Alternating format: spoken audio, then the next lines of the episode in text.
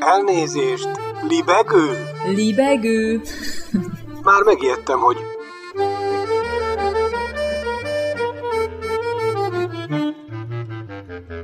Üdvözlöm Önöket! Ez itt a Libegő újabb szellemröptető műsora. Balázs Attila vagyok, kívánok jó szórakozást!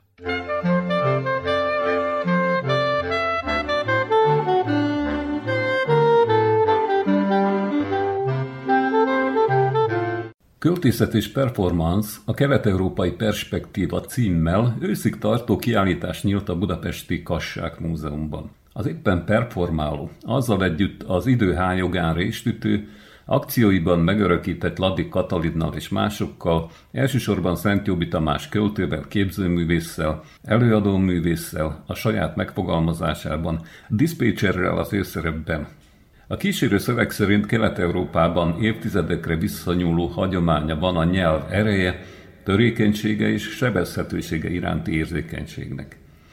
A 20. század második felében a kelet-európai költők és képzőművészek felfigyeltek a nyelv kommunikációs, továbbá politikai, ideológiai célú kisajátításának ma is dívó jelenségére. Érdeklődésük ugyanakkor elsősorban a nyelv műviségére, anyagiságára és egyre kibontakozottabb média szereplésére irányult.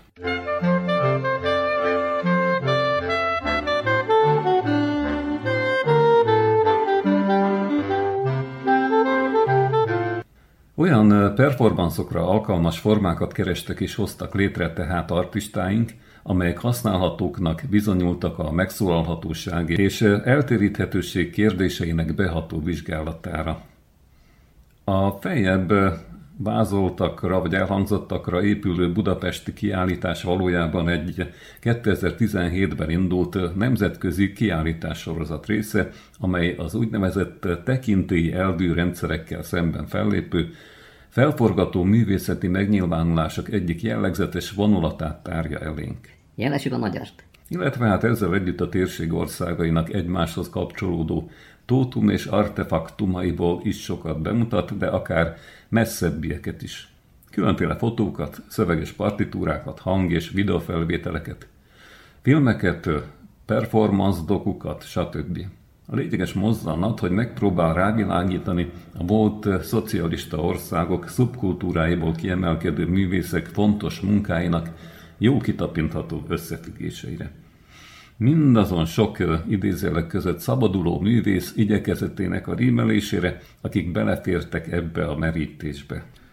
Egyes szakmai megítélések szerint, váljék becsületére, a Kassák Múzeum a sorozat más európai nagyvárosokban létrejött korábbi kiállításaihoz képest átgondoltabb, egységesebb válogatást mutat be a rendelkezésre álló anyagból, amely a Zürichi Egyetemen zajló kelet-európai performance kutatások alapján jött létre. Az immár tananyaggá izmosodott Ladik Katalinunkról az olvasható a mellékletben, hogy a hangköltészet nemzetközileg elismert képviselője, aki 1970-ben mutatta be első performanszát Budapesten. Akciója éles reakciót váltott ki mind a korabeli kultúrpolitika, mind az underground képviselőiből. Az esemény, amelynek dokumentumfotóit a művészt testköltészetének és hangművészetének egyéb reprezentatív példái mellett mutatták be, egyben az első női performance történelmi pillanatát jelöli a magyarországi művészet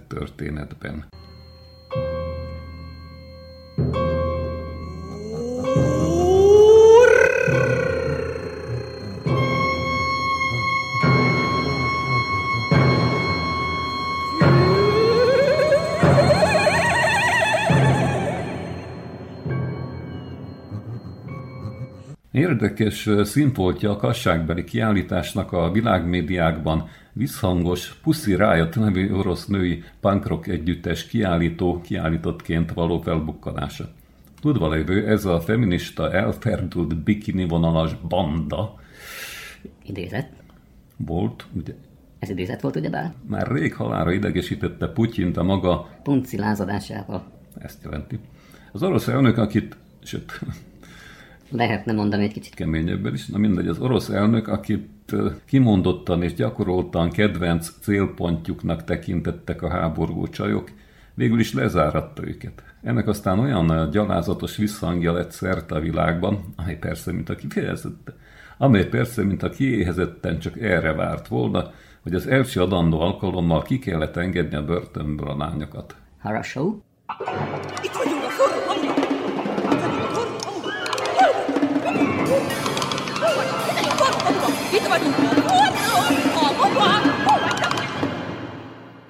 Név szerint Maria Aljohinát és Nagyja Tolokonnikovát, a mozgalom magvát. Harasó?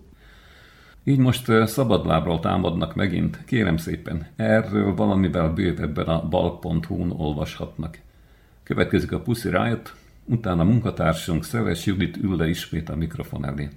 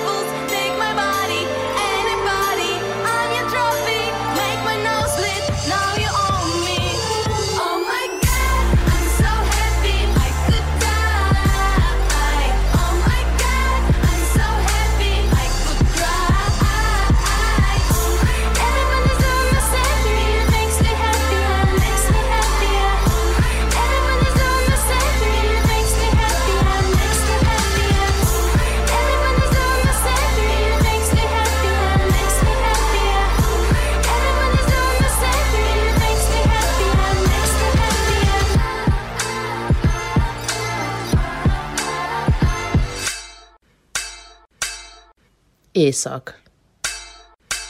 Avagy Ibsen a konyhában. Motto. Jag vill leva, jag vill dö i Norden.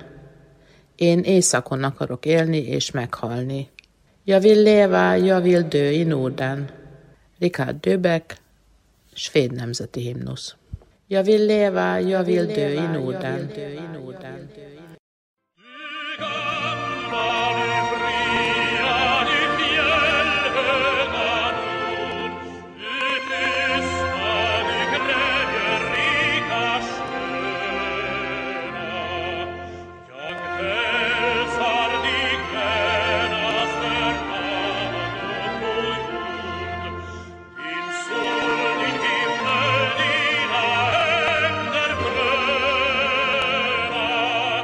Nálam az éjszak szeretete a gimnáziumban kezdődött.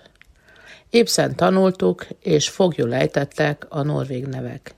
Jalmar, Turvald, Krogstad, Solness, Pergünt. Jag vill leva, jag vill dö i Norden. Szorgalmas voltam, és felkutattam az iskola könyvtárában a verses Eddát, amit Tandori Dezső fordított. Azt hiszem, azt a könyvet senki nem kölcsönözte ki, szinte nem is tudtak a létezéséről, pedig csodálatos hősi ének, gyönyörű skandináv nevekkel. Mondanom sem kell, hogy addig hosszabbítottam a könyv kölcsönzését, amíg csak lehetett, és újra meg újra elolvastam a kedvenc részeimet. Annyira áthatott a skandináv érzület, hogy magam is ilyen témájú szövegeket kezdtem írni. Emlékszem a Jámó és Jánis című szövegemre, ami Oszlóban játszódik. Egy különös gyilkosság szemtanúja lesz az egyik szereplő, majd megpróbálják rábizonyítani, hogy ő tette. És nem tudja magát tisztázni, sőt elkezdi azt hinni, hogy tényleg ő ölte meg az áldozatot. A hangulatot egy bagoly felfelbukkanása teszi kísértetiessé. Hozzáteszem, ekkor még nem ismertem David Lynch filmjeit. Szerencsésnek mondhatom magam, hogy megtanultam rendesen angolul, és sok külföldi ismerősöm lett ezáltal. Az első svéd barátom, Mazjar ugyan Perzsa származású, de az egyik legsvédebb városban lakott, Sundsvallban. Őt látogatta meg először a 90-es évek elején. Stockholmban várt a reptéren. Onnan együtt buszoztunk fel a középsvéd városba. Lenyűgözött a sok alagút, a vörös aszfalt, a sebes folyású hegyi folyók és a fenyvesek. Húsvéti szünet volt, de Sundsvallban még hó. A balti tenger pedig igazi csalódás, nem olyan tenger, mint az ifjúkorom Adriája. Aztán Malmöben jártam még mielőtt végleg kiköltöztem volna Svédországba. Megismertem a balti tengert az északi tengerrel összekötő résszel. Itt már strandolni is lehetett. A legérdekesebbnek azt tartottam, hogy a városi parkokban hemzsegtek a nyulak. Szinte minden bokorban ült egy-kettő. A természet szeretete és védelme megakadályozza az embereket, hogy összefogdossák őket. Ez a természet szeretet egyébként nagyon jellemző a skandinávokra, ami nekem eléggé szimpatikus.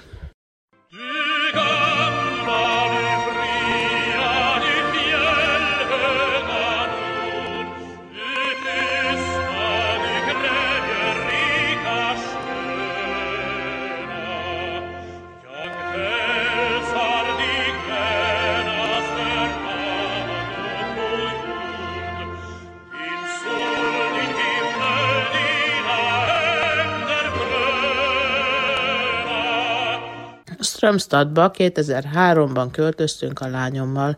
Megismerkedtem egy strömstadi férfival, akivel később tíz évet éltünk együtt. Végig a nyugat-svéd Strömstadban, a városka, valahol Göteborg és Oszló között félúton található, és mindösszesen 6000 lakosa van.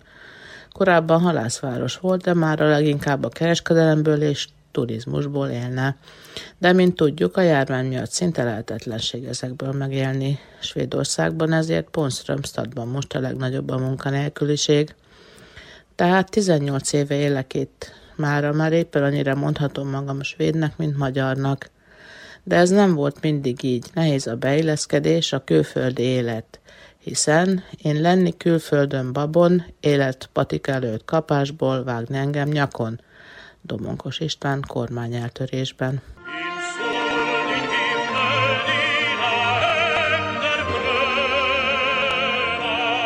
50. születésnapomat a norvégai lófótelen ünnepeltem a lányommal. Az utazás előtt sokat olvasgattam Herman Ottót és Amundsen naplóját. Alaposan felkészültem a sarki klímára, tudtam, hogy az éjszakák még júliusban is hidegek. Nem először voltam éjszakon.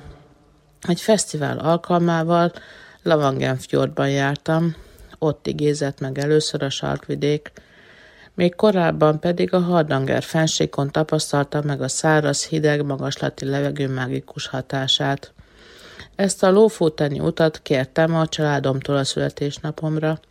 Átvonatoztam fél Svédországot, hogy Uppsalába jussak a lányomhoz. Stockholm oda igen közel van, onnan repültünk Oszlón keresztül Larvikba. Az időjárás jelentésben a napi átlag hőmérséklet 10-15 fok, éjszaka fagy is lehet, eső, borult idő, ezért a legfontosabb a kétváltás meleg vízálló ruhanemű, a kényelmes és trapabélú bakancs, alpinista hálózsák, extra gyapjutakaró. Ahogy Amundsen írta a déli sarköri naplójában, a legénység ruházatára nagy gondot kell fordítani. Ő nem is engedte meg, hogy az expedíció résztvevői maguk szerezzék be a ruhákat, hanem egy hortani szabóval csináltatta meg azokat. Fontos még, hogy a hátizsákban legyen tűzgyújtáshoz való gyufa, kovakő és tapló, valamint nyírfakéreg. A szúnyogok ellen a helyedalnál már jól bevált dzsungelolaj ajánlott. Kés, zseblámpa, roskenyér, füstölt szalonna, csokoládé. A szúnyogok ellen a helyedalnál már jól bevált dzsungelolaj ajánlott. Mondanom sem kell, hogy a maga a repülőút is mesés volt, de a Larvikból Szolvert bevezető autóúton esett le csak az állunk igazán. Szolver a Lófután szigetek központi részén található több órás autóút vég, visz végig a tengerparton oda. Az egyik oldalon hófütte csúcsok, a másik oldalon türkiszkék tenger, fehéren elnyúló homokos strandokkal. Azt sem tudtuk, hova fordítsuk a fejünket, mert mindenütt csodás látvány fogadott. Egy hetet töltöttünk Szolver környékén. Mindent bejártunk, amit csak lehetett. Hegyoldalakat pásztáztunk, tóparton sétáltunk, a város nevezetességeit néztük meg, és végül a fehér homokos tengerpartra is eljutottunk. Ettünk lufutani hallevest, ittunk sarköri sört, gyűjtöttünk tengeri vázát a parton, és a jeges tengerbe térdig belefürödtünk.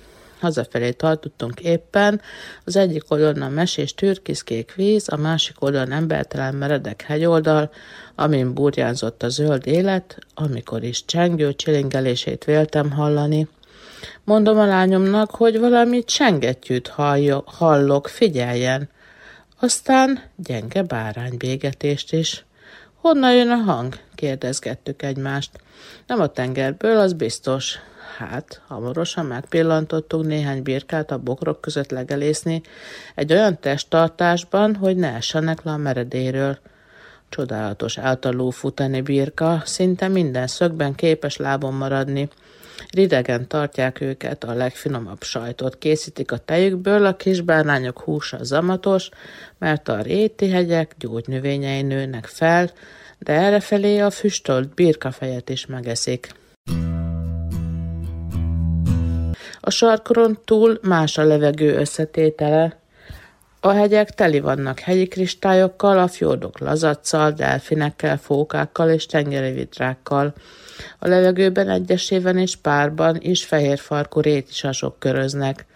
Az a kevés erdő, ami a hegyek lábát borítja, törpenyírből és fenyőből áll.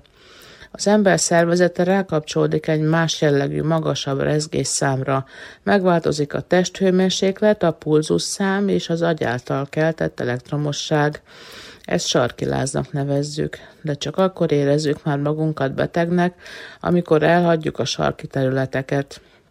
Hazaérve egy alacsonyabb rezgésszámú környezetbe, testünk még mindig a sarki lázban ég, és azt érezzük, elhagy az erőnk, lángol a testünk, hőmérővel ki nem mutatható a láz, mégis szédülünk, és levegő után kapkodunk, mintha a legrosszabb influenza vírussal lennénk megfertőzve. Pihenni kell, talán napokig, hetekig, s lehetőleg vízszintesben. Figyelni kell, hogyan kavarog, áramlik a forróság a test energiapályáin, s hagyni kell, hogy megtalálja helyét a sejtjeinkben. Nyomon kell követni az energia áramlását, s ha az leülepedett, lehet elkezdeni a tervezést, az előkészületeket a következő sarkörön túli expedícióra. A kés, a roskenyér, a szalonna, a csokoládé, a számok, a zseblámpa. Éjszakon nagyon jól lehet annak élni, aki szereti a természetet, tiszteli az embertársait, kedveli a rendet, a konformizmust. Az északi népek igazságszeretők és optimisták, de hiányzik belőlük a kivagyiság. Bár kicsit olyanok, mint a birkák a Lófuteni hegyoldalban, mármint naivok, különösen a svédek. A Strömstadban eltöltött 18 év alatt volt szerencsém svédek és norvégok között élni. Igen, vannak különbségek, a norvégok büszkék, a svédek pedig kisé irigyek a norvégok olajtaltarékaira, ugyanis a 70-es évek északi tengeri olajfúrásai előtt Norvégia a svédeknek kisöcsinek számított, szegény kis testvérnek. Strömstad határváros, ezért sokat hallok norvégos vicceket a Strömstadi svédektől. De nem kell messze utazni, csak a legközelebbi városig, haldanig, hogy svédes vicceket mondjanak. Már úgy néz ki, hogy itt élnem halnom kell, ahogy a svéd himnusz is végződik szövegünk mottójában – Talán még Svédországon belül költözködni fogok, de éjszakot nem hagyom el. Megszoktam a klémát, a napszakok hosszúságának változásait, a különös étkeket, megtanultam svédül és norvégul, itt lakik a lányom, itt látom a jövőmet. Persze ez csak egy terv vagy vágy. Másképp is alakulhat, mint ahogy az eddigiek Ibzenre vezethetők vissza. És másképp is alakulhatott volna az egész. Ha akkor nem, akkor nem, akkor nem, akkor nem. God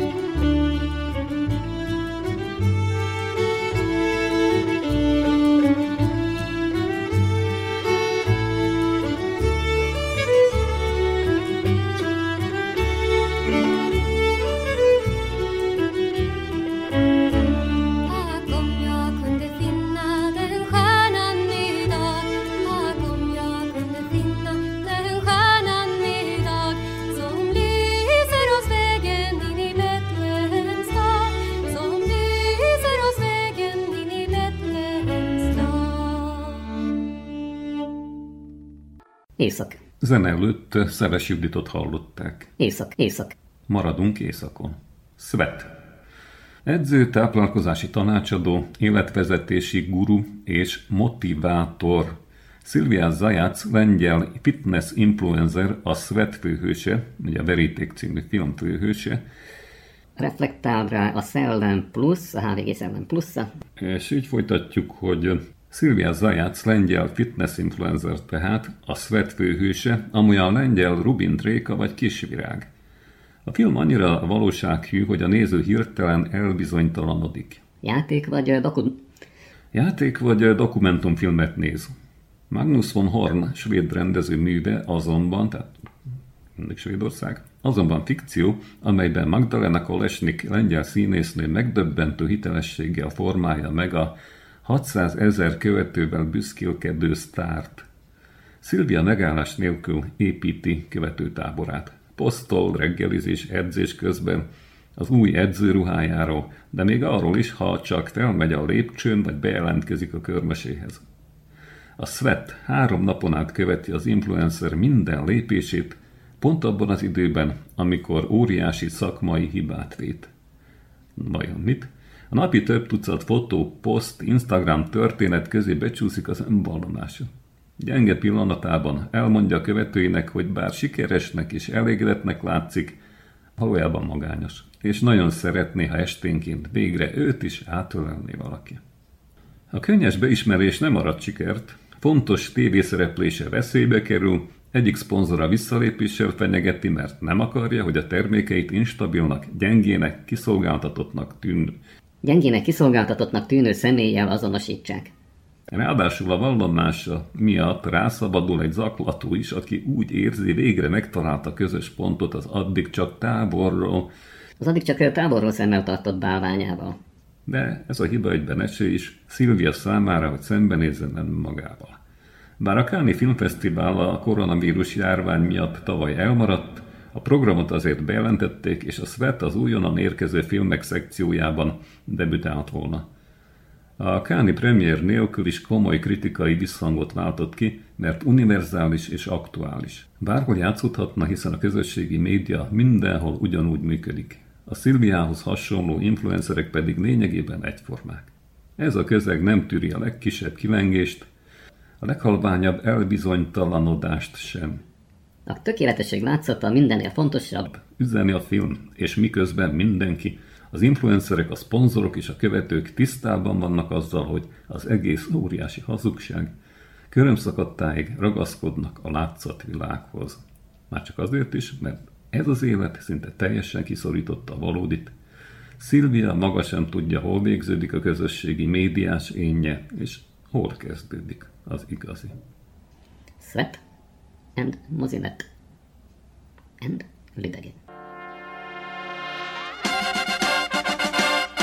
What goes up must come down. Spinning wheel, got to go round. Talking about your troubles, it's a crying sin. Ride a painted pony, let the spinning wheel spin. You got no money and you, you got no home. Spinning wheel, all alone. Talking about your troubles and you you never learn. Ride a painted pony let the spinning wheel turn. Did you find the directing sign on the straight and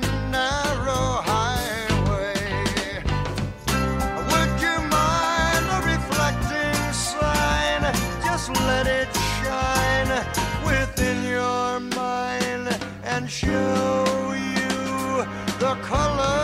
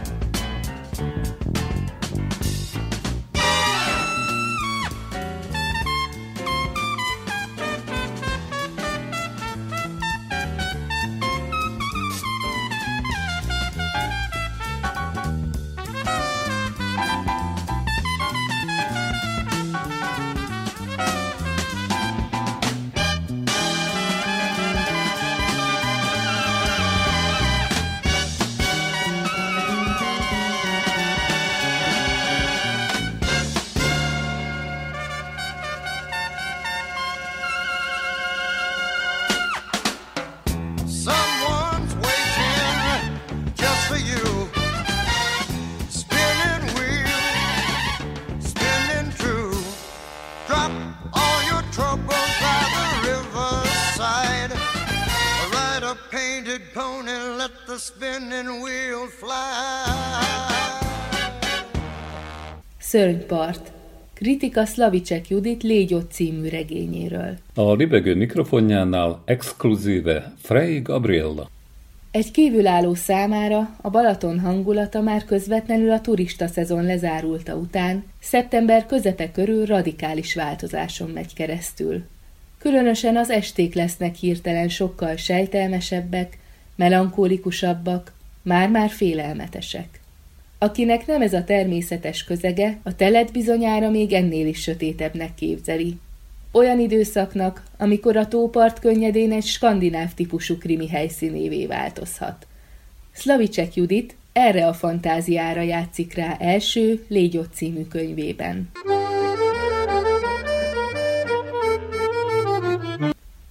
Az évek óta hévízen élő szerzőre olyan inspirálóan hatott a szeretett tó közelsége, hogy már a második itt játszódó bűnügyi regényén dolgozik. Az utólér úgyis lapjain visszatér majd Kardos Júlia százados, aki már regényhőssé válása előtt is felbukkant a Prékiadó 2020-as krimi ma pályázatának nyertes novellájában, a Paranoiában. A szintén tavaly megjelent Légyodban Kardos, akinek nevéről hiába asszociálunk a bújtorfilmekre, Esetei kevés vidámságot tartogatnak. Egy keszthelyi szórakozó hely elől eltűnt fiatal lány erőszakos halálának ügyében kezd nyomozni. Amikor egy gyanútlan horgász rátalál a nádasban Lili holttestére, az olvasók már tudják, hogy saját ex-barátjának apja folytotta meg. De mivel ez nem a kalambó, amit később egy pillanatra a hadnagy kutyáján keresztül idéznek meg, az indítékekkor még ismeretlen. Szlavicek Vajdanit krimie az alműfaj követelményeinek megfelelően ez utóbbihoz próbál közelebb jutni, miközben jó néhány szereplő mozgatásával, a nézőpontok váltogatásával és az információk fokozatos adagolásával tartja fenn az érdeklődést. A finom, de könyörtelen feszültségépítés egyik ékes példája éppen a nyitó fejezetben bekövetkező gyilkosság felvezetése, amelynek során az első látásra ellenszenves, az alkoholtól közönségessé és kellemetlenül harsányá vált Lilit sorról sorra egyre inkább megsajnáljuk. Amikor pedig rádöbben, hogy végzetes hiba volt beülnie abba az idegen autóba, már komolyan fáj érte a szívünk. Idézet. A Balatongyöröki sósöbölhöz vezető bicikliút mellett állnak, Előttük hosszú kilométereken át elvadult nádas veszik bele a sötét éjszakába. A lány mindkét kezével megragadja a kilincset és megpróbálja kinyitni az ajtót, de a központi zár diszkrét kattanása néhány másodperccel megelőzi. Lili rövid, nyűszítő hangot ad ki, és hangosan sírni kezd. Thrillerbe hajló jelenet, ahogyan az is, amikor a tettes szemtelenül kihajítja kocsiával a lány után maradt utolsó nyomot, egy véres fülbevalót. Már ez a gyilkosság utáni rideg, érzelemmentes praktikum, a zaklatottság, megbánás vagy bármilyen emberi megnyilvánulás hiánya is borzongató képet fest az elkövető Szendrei Gáborról, aki dolga végeztével visszaindul Márk fiáért ahhoz a klubhoz, amely elől korábban Lilit is elvitte. Ilyen erős kezdés után azonnal tudni akarjuk, ki ez az ember. A magyar Petrik Bateman a Hévízi villanegyedből? Esetleg egy olyan lappangó alkalmi gyilkos, mint a tudhattad volna szintén példásnak tűnő család fője? Ilyennek született, vagy valami gyermekkori törés változtatta szörnyeteggé? Van egyáltalán magyarázat a viselkedésére? Ezt a kíváncsiságot azonban csak részben elégíti ki a regény, amely Szendrei profilját vázlatosan rajzolja meg, több figyelmet fordítva a környezetére, és nem feltétlenül kriminológiai értelemben vett áldozataira. A szöveg négy esetben vált egyes szám első személyű elbeszélésre, de ezek közül egyik sem a gyilkos elméjébe enged betekintést. Helyette a feleség Csilla, a szerető Viki, a nyomozó Júlia és az áldozat Lili szemszögéből láttat egy-egy döntő momentumot, amelyeket párba állítva párhuzamokat és ellentéteket egyaránt felfedezhetünk. Csilla és Viki ugyanazon a merőben másként megélt társasági eseményen jutnak aggasztó következtetésre Gáborral kapcsolatban, Júlia és Lili döltbetűvel szedett visszaemlékezésében pedig életük egy-egy tragikus fordulata tárul fel. Ezek az alkalmi váltások kissé következetlen megoldásnak tűnnek, talán inkább a kísérletezés magyarázza őket, mint a tudatos dramaturgiai döntés. Idézet. Ma este valami valahogy más. Valami szokatlant érzek, amióta megjöttünk, és egyszerűen nem tudom az okát. Aztán ott a széjjel csacsogott kanapé közepén ülve egyszer csak megvilágosodom. Hosszú nagy kortyokban nyelem az aperolt, hát ha fejbe vág annyira, hogy kiüsse a fejemből a gondolatot. A gondolatot, hogy Gábor az, aki ma este más. Még a szokásosnál is jobban ragyog. Olyan nem is tudom, olyan győzedelmes, és egész este le nem száll a témáról. a gyilkosságról. Idézet bezárva. A regény többi részében marad a harmadik személy. A nézőpont azonban így is mindig az éppen fókuszba helyezett karakterhez igazodik. A nyomozást vezető Kardos Júlia személye a gyilkoséhoz hasonlóan rejtélyes. A szöveg végig sejteti, hogy valami olyasmi nyomasztja, amit még saját maga előtt sem szívesen vállal. Az elbeszélő ugyanolyan tapintatos vele, mint a kollégái, akik tudják, mi történt, de nem hozzák szóba. Így csak akkor ismerhetjük meg a titkát, amikor egy fejezet erejéig maga veszi át a szót. A hűvös atmoszféra mellett a magányos, bűntudattal hadakozó rendőr figuráján is a skandináv krimik hatása érezhető. A nyomozás tétje pedig nem csak az elkövető megfékezése, hanem az ő felszabadulása, sötét múltjának elengedése. Ahogyan a cselekmény kezdetén még fagyos Balaton az áprilisi végkifejlettkor már kezdi visszanyerni a nyaralóbarát formáját, lassan Júlia számára is beköszönthet a tavasz. Bár egészen más karakter, mégis távoli rokonságban áll a lánya vonaton Récsölével, ahogyan a Szendrei Csillával kialakult átmeneti kényszerszövetsége, és utóbbi keserű felismerései is a Paula Hawkins regény hasonló szituációival állíthatóak párhuzamba. A légyot számos emlékezetes mellék és epizód szereplőt is felvonultat, akiknek meghatározó jellemvonásait, másokhoz való viszonyulását néhány mondattal is pontosan átélhetően írja le. A második áldozatot megtaláló, nevetségessé válástól rettegő rendőr, a fiatal prostituált, aki kardos ártalmatlan gesztusaiban is rasszizmus gyanít, a luxus feleség, aki soha nem ismerte a férjét, a gondoskodó tanárnő, aki mentőövet dob a gyászban és gyanúban fuldokló Szendrei Márknak, a lányokat futtató, traumatizált, alkoholista Miklós, akiből, ha másképp alakulnak a dolgai, akár rendes ember is lehetett volna. És persze maga Márk, a gazdag és boldogtalan tinédzser fiú, akiből talán még lehet. Többek között belőlük áll össze az a vegyes közeg, amely a későtéli, koratavaszi Balaton szomorkás hangulatával együtt hozza létre a légyott sajátos univerzumát, ahol a tó elrejt és felfed, lehúz és felemel egyszerre. Ezt az izgalmas kettősséget hangsúlyozza a prológus és epilógus közötti kontraszt is, az elsüllyedő születésnapi csokorral és a ládából kiszabaduló, felszínre úszó hajtincsekkel. Az atmoszféra teremtést segíti, hogy a valós helyszínek közelebb hozzák a cselekményt, az egyedi képek pedig a már ismert nevezetességeket is egészen más megvilágításba helyezik. A Szent Békálla melletti kőtenger sziklái például olyanok, mint egy durcás óriás dühében szétdobált és hátrahagyott játékai, amelyek a pleisztocén kor óta várták, hogy valaki újra örömét lelje bennük. A Szendreivel utolsó útjára induló Lili, groteszk, lepukkant Kleopátra, a kardost kísérő múltbeli hiba pedig mint egy lekapcsolhatatlan uszály, egy túlgondolt esküvő, túlzásnak bizonyult esküvői ruháján. Egy-egy leírás olykor az adott szereplő szociális helyzetét, életmódját is tükrözi. Például a házasszonyának pulzusa már a zsírégető tartományban van. A popkulturális utalások pedig annyira frissek, hogy a Carson Kóma frontembere Facebook üzenetben köszönte meg Slavicek Juditnak, hogy szerepeltette őket. Ahogyan dermesztően mai, a légyodban ábrázolt társadalmi közeg is. A kétesen meggazdagodott nagyemberek mocskos kis titkaival, az egyes kasztok között húzódó szakadékokkal, a bűnösök hazug életbe ragadt családtagjaival, akiknek olykor nem kevesebb, mint egy gyilkosság kell ahhoz, hogy kihúzzák a fejüket a homokból. Olyan összképet kapunk, amely túlmutat a főgonosz motivációin, és a miért tette helyett inkább a hogyan történhetett meg kérdésére ad egy lehetséges választ.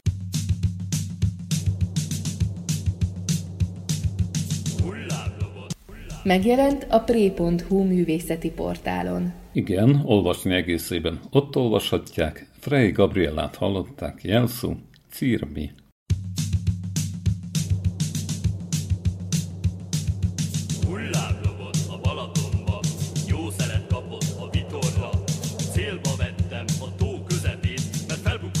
atomek söyleyin. İminimi seminimi yuvap tuva minimi iminimi seminimi yuvap tuva minimi iminimi seminimi yuvap tuva minimi iminimi seminimi yuvap tuva minimi iminimi seminimi yuvap tuva minimi iminimi seminimi yuvap tuva minimi iminimi seminimi yuvap tuva minimi iminimi seminimi yuvap tuva minimi iminimi seminimi yuvap tuva minimi iminimi seminimi yuvap tuva minimi iminimi seminimi yuvap tuva minimi iminimi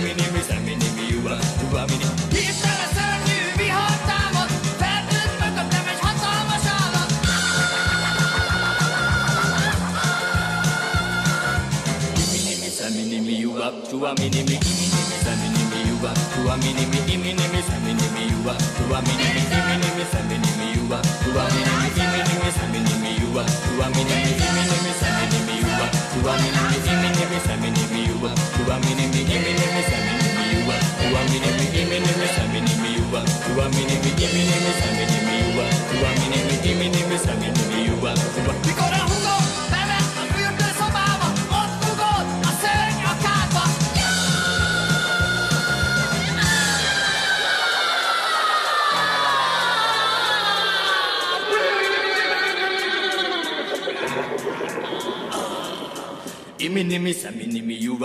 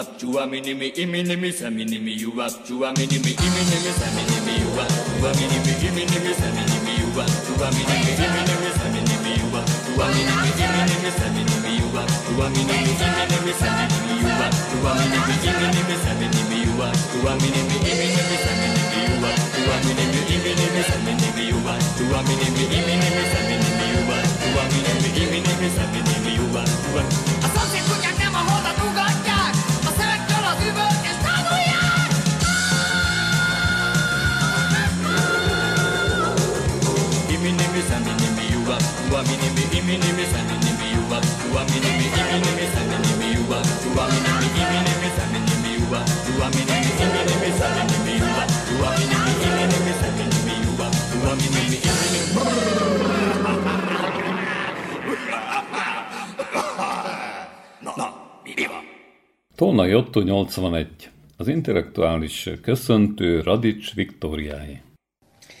Rilke, mint költő és mint gondolkodó megadta nekem a nyáron az esélyt arra, hogy megtaláljam a számomra való Axis Mundit, mint az örökidő óramutatóját, ezért most tőle indulok el. Azt mondja az egyik nem sokkal a halál előtt írt levelében, hogy csak nyugodtan adják ki a leveleit, majd ha meghal, hiszen egész életében csak írta és írta és írta őket. A munkájának az alapja ez a levelezés. Nos, azt hiszem, Tolnai eszéisztikája is ilyesmi, alap vagy alapozás, amit egész életében szinte napról napra írt, szőtt, dolgozott rajta, végtelenítette a szöveget, mely örökké készült, abba maradt, újra formálódik, jelenleg is, állandó létesülésben van. Ez az a magyarul nem létező devenír. Alig, hanem ezzel az eszéisztikával érte a mindennapjait. És ebbe az eszéisztikába beletartozik a műkritika, a műelemzés, a tanulmányozás, a kalandozás, az idézés, a fordítás, a tekervényes mesélés, az anekdoták, az adomák, az emlékezések, a hivatkozások, minden, ami a világ prózája, és csillámként a versmorzsalékok, glamúrként a képleírások. Ebben a különleges eszé esztétikában ott folyik egy tudatfolyam, a legsajátabban övé. Gondolatok tekergőznek benne, életmesék ágaznak szét, lebegve, mint a hínár. Úgy is olvasható tolnai eszéisztikája, akár egy vallomás, aminek a töve a vallás, vallása a művészetnek, vallás a környezetében megforduló és a világába beleszóló, abban résztvevő és az alakító felebarátokról. Sose vádlás műalkotásokról és természet adta alkotásokról. Tárgyak vallása, megvallása szeretetnek a tárgyakon keresztül, melyek mindig változó konstellációkban jelennek meg a tudatban. Mely tudat egy költő, egy művész és egy guberáló tudata, játszásiból akar csak tudós szakértő lenni, se játék közben akarva akaratlanul létrehozza az irodalomtudóság és a szakértelem paródiáját, a tudálékosság művészi paródiája, az ő végtelen eszéisztikája, amit ennél fogva végig lehet mosolyogni, és a mosolynak ezen az opáján keresztül tűnik át a tényleges értés, a mélységes hozzáértés, az értés a mesterségekhez, az arszokhoz, és ahhoz, amihez lehetetlen jól érteni már, mint az élethez.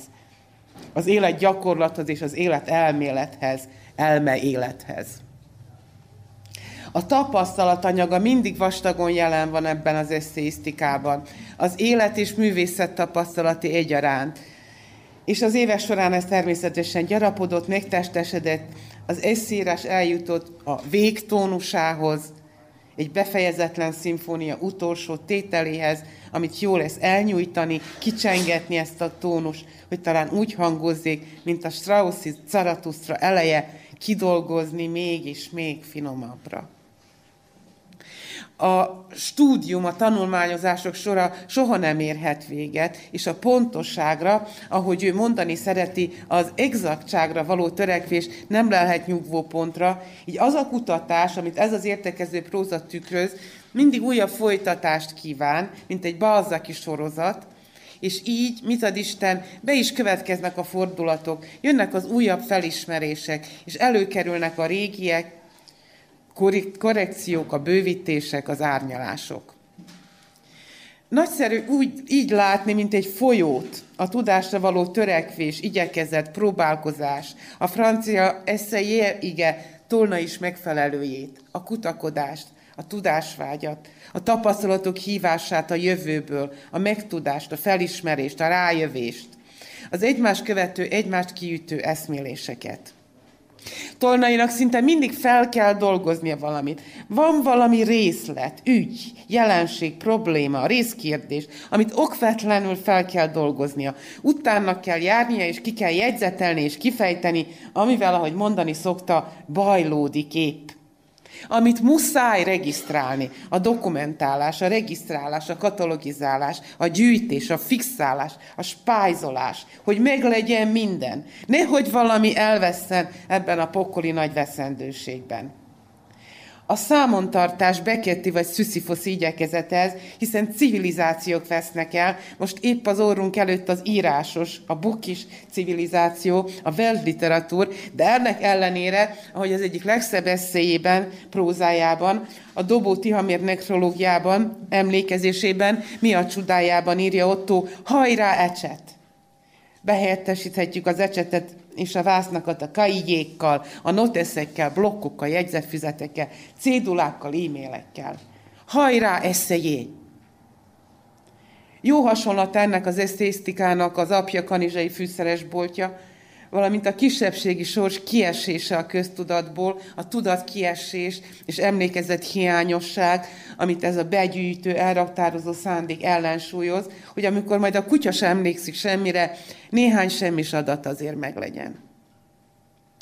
Új filozófiai kategóriák is bevezetésre kerülnek-e munkálkodás, iparkodás során, mint például a semmis szöveg, semmis semmi, semmis apróságok specialistája, sivatagismeret, Mirjana Karánovics sikolya, világpor, muhar, ezt a konkrétumot és metaforát, egy szóval fogalmat külön kiemelném, nagyon fontos a vajdaságban. Sötét vilajett, Andics nyomán, a költészet vízrajza, stb. És ezáltal új értékrendek alakulnak, melyben egy gomb, egy krétadarab, vagy valamely utcaembere többet ér, mint egy politikus vagy egy kötvény. Ha majd elmúlik ez a régi módi műfa is, akkor mit tudhatunk meg mégis az irodalom történetből tolnai eszéit olvasva? Követhetjük a figyelem megszületésének, alakulásának, elágazásainak és az ágak találkozásainak folyamatait. Attól, amit Tolnai ólálkodásnak nevez, egészen addig, amit abszolválásnak szokott mondani, mármint, hogy ő abszolválna dolgokat, az örök abszolvens, akinek holnap ugyanaz a dolog egy más színét fogja megmutatni, mert a dolgok már csak ilyenek. Követhetünk energetikai folyamatokat, amelyek részint a dolgokból erednek, a világból fakadnak, részint ő adja hozzá saját energiáját. Ez így működik. Ha depressziós lennél, vedd elő tolnai eszét, jönni fog az ötletekkel, fel fog pesgetni. Visszaadja a mindennapi dolgokat és kiteregeti titkait. Ehhez az energetikai munkához, amit végez, hozzátartoznak a mérési munkálatok is. Tolnainak furtan furt föl kell mérnie valamit, egy kiállítás képeit, egy várost, egy tájat, vagy egy alkotót, egy szín alakulását, vagy mérlegelnie kell bizonyos kedvenc kövek és más tárgyak súlyát, tonnányitól a gyűszűnyíig, ami nem könnyű. A feltérképezés is fontos szakasz ezeknek a tudományos munkálatoknak. Egész nagy lepedőre tudnánk csak fölvázolni, sajnos nem tettem meg, hogy mit, hol térképezett fel a szó metaforikus és nem metaforikus, hanem egészen konkrét értelmében milyen helyeket talált, és milyen trópusokat. De nem feledkezhetünk meg a diagnózisokról sem, amelyeket nyújt, és a kollégái segítségével szokott elkészíteni. A kedvencem itt az az Artó segítségével adott diagnózis Van Gogh megfestett tekintete kapcsán, amit Tolnai így tolmácsol, mert közben fordítóként is működik. Idézem, az egész pszichiátriai mindig is csak abból élt, hogy elidegenedett a legalapvetőbb és legegyszerűbb igazságoktól. A pszichiátria behelyettesíthető az irodalomtudományjal is, ami abból él, hogy elidegenedik a legalapvetőbb és legegyszerűbb igazságoktól, eltolja magától azokat. Elfelejtettem az elején mondani, hogy ebben a nagy tudományos munkában, aminek Tolnainál se vége, se hossza, a világirodalom, a festészet és a filozófiai nagyjai is közreműködnek, de nem kevésbé fontos faktorok a kicsik sem, akár az együgyűek, mert Tolnaitól tudjuk, hogy a tudományos munkából sosem szabad kirekeszteni az ő véleményeiket és elgondolásaikat, mert ha kihagyjuk, akkor mi, mi, mi vagyunk a marhák. Egyébként is vállalom, de akkor most legyen ennyi. Szeretettel búcsúzik rögtön Balázs Attila, a libegőt hallották, váljék kedves megegészségesedésükre. Szomorú, ölelem a babámat, úgy sem érem keresztül a hazámat, úgy sem érem keresztül